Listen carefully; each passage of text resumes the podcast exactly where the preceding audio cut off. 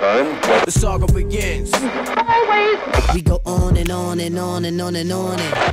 Up!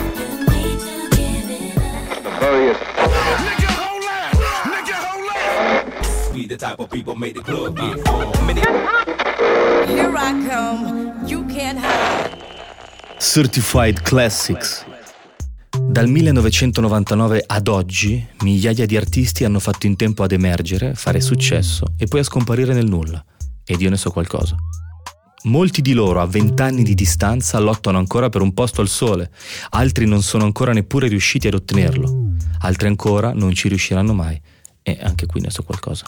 E poi c'è Beyoncé, che oggi è una superstar tra le superstar e che nel 1999 aveva 17 anni, faceva la cantante professionista da quando ne aveva 10 e aveva già fondato due band, tra cui appunto le Destiny's Child, al loro secondo disco con una major.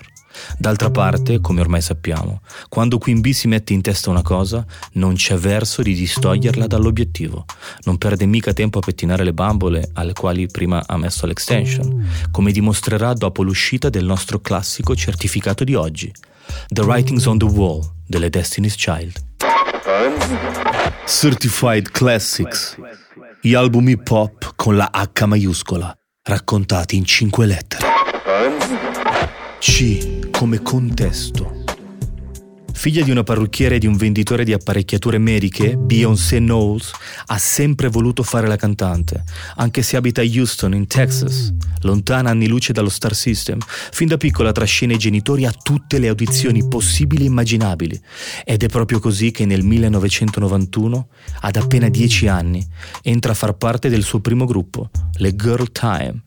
Nulla di particolarmente rivoluzionario, in realtà si tratta di sei bambine selezionate tramite dei provini che cantano, ballano e rappano canzoncine pop scritte da altri. Tra di loro, oltre a Beyoncé, ci sono anche sua cugina Kelly Rowland, che da poco si è trasferita a vivere dagli zii per problemi familiari, e un'ex baby modella, la Tavia Robertson. Le ragazze vengono spedite a Star Search, un talent show molto popolare nell'America degli anni 90, ma vengono scartate. A quel punto il padre di Beyoncé, Matthew Knowles, decide di prendere in mano la situazione e diventa il manager della figlia. Licenzia alcune delle ragazze e ne assume una nuova, Letoya Lackett, riducendo il gruppo a quattro componenti e parte alla ricerca di un contratto discografico.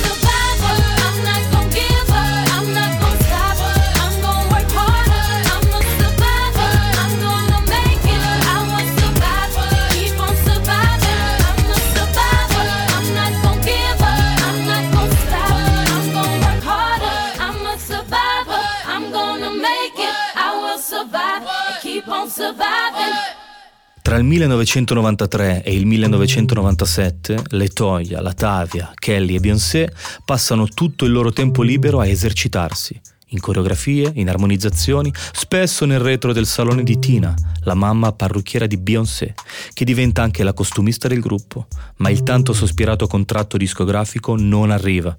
Papa Matthew le prova tutte, tentando anche diversi approcci e nomi per il gruppo. Something Fresh, Cliché, The Dolls.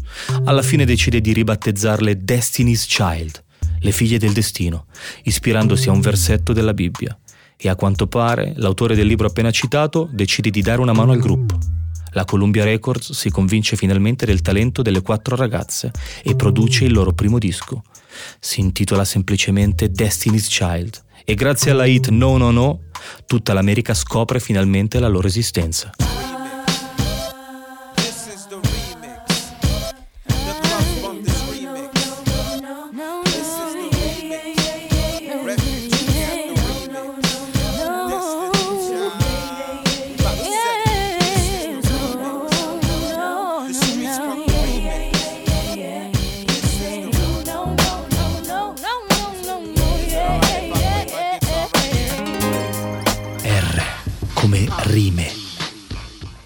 Quando nel 1999 esce il loro secondo album, The Writings on the Wall, è subito chiaro a tutti che non si tratta dell'ennesimo gruppo al femminile senza granché da dire.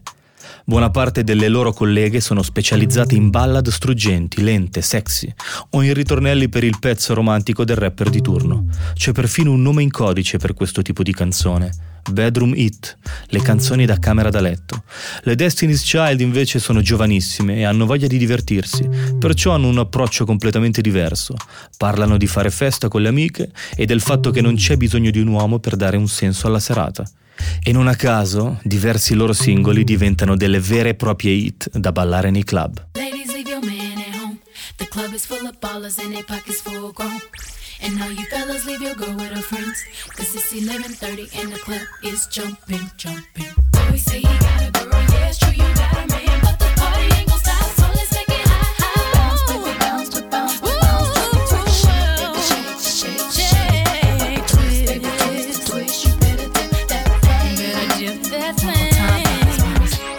Dando un occhio ai testi, oltretutto, anche il loro modo di vivere l'amore è molto più leggero e terra-terra rispetto ai fiumi di lacrime e ai batticuori raccontati in molte altre canzoni.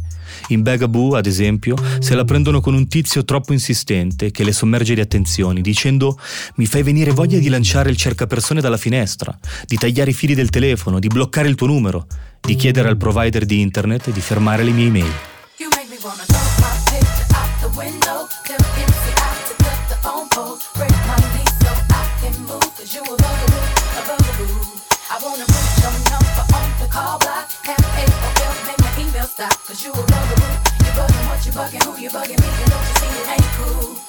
Bills, Bills, Bills, ormai entrata negli annali del femminismo, invitano il fidanzato di turno a pagare qualche bolletta, visto che sta vivendo a scrocco da fin troppo tempo.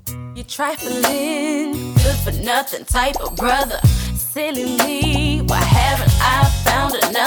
A baller. When times get hard, need someone to help me out. Instead of a scrub like you who don't know what a man's about. Can't pay my bills, can't pay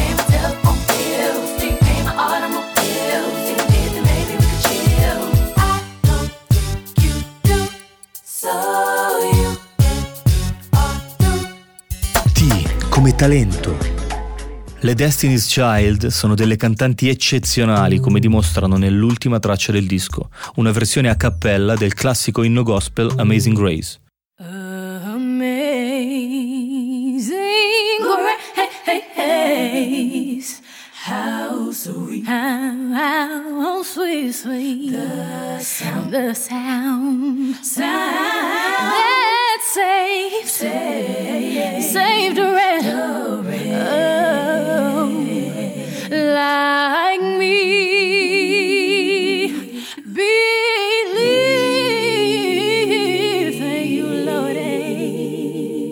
ma sono anche delle ballerine bravissime e infaticabili, merito anche dell'addestramento quasi militare che hanno ricevuto.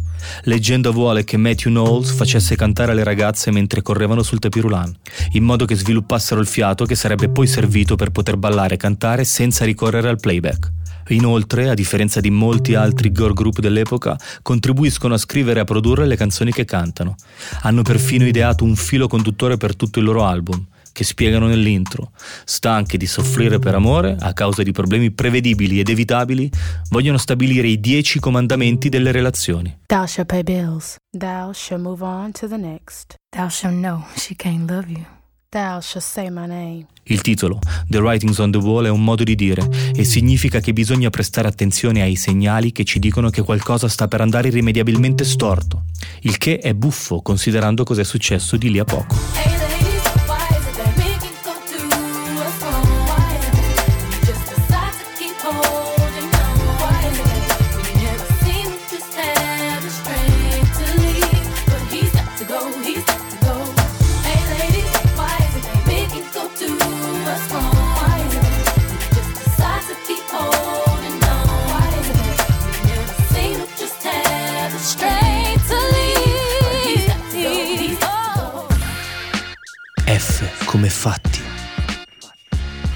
Pochi mesi dall'uscita dell'album, The Writings on the Wall è un grande successo, ma più la loro fama cresce, più cresce il malcontento all'interno del gruppo.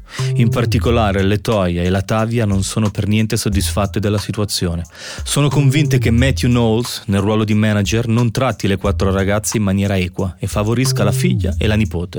Dopo una serie di litigi e discussioni, a un certo punto la situazione sfugge di mano e Letoia e Latavia, almeno a quanto raccontano, scoprono da un'intervista in diretta su MTV di non fare più parte delle Destiny's Child. Vengono infatti sostituite da altre due cantanti, Michelle Williams, che resterà nel gruppo fino al suo scioglimento, e Farrah Franklin, che invece verrà licenziata dopo pochi mesi, poverina. Il cambio in corsa è talmente improvviso che Michelle e Farrah fanno il loro ingresso ufficiale nelle Destiny's Child nel video di Say My Name, cantando in playback le parti che sarebbero state di Letoya e Latavia, che ci restano davvero male e fanno causa al gruppo e al manager. Il processo finisce in un patteggiamento e soprattutto nel divieto di parlare alla stampa del contenzioso. Letoya e Latavia fondano un loro gruppo, le Angel, ma a causa del fallimento della loro casa discografica riescono a registrare solo un demo, prima di sciogliersi per sempre. Le Destiny's Child invece continueranno a lungo a percorrere la loro strada, lastricata di trionfi.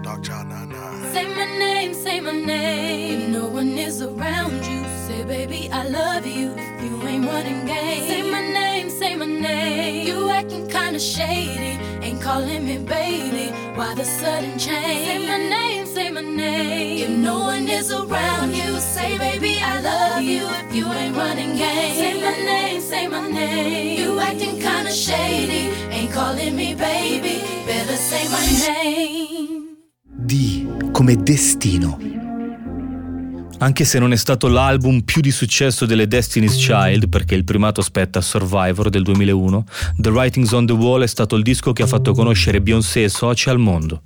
E anche se non ha ottenuto nomination ai Grammy o la numero uno in classifica, è riuscito comunque a entrare nella leggenda. Ad oggi è uno degli album RB più famosi e venduti di sempre. Tanto che nel 2001 ne è uscita anche una versione celebrativa, in DVD, The Platinums on the Wall. Letteralmente il titolo significa Il disco di platino è appeso al muro e contiene i videoclip più famosi delle Destiny's Child fino a quel momento. Purtroppo non è diventato disco di platino, come il nome suggerirebbe, ma si è dovuto accontentare del disco d'oro. Poco male, visto che negli anni successivi ne hanno vinti talmente tanti che, nonostante delle mention particolarmente spaziose, non sanno più dove metterli. Potete riascoltare tutte le versioni del disco insieme a questo podcast su tutte le piattaforme di streaming e nelle playlist di Certified Italy. Alla prossima puntata.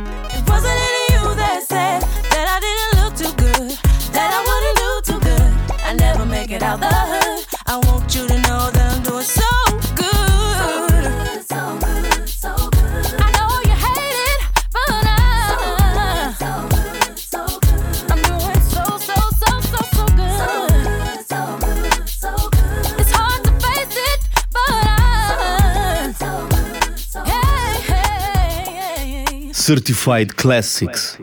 Certified Classics è un podcast targato Certified Italy, prodotto da Sony Music Legacy, scritto da Marta Blumi Tripodi e narrato da Dargen D'Amico, che poi sarei io.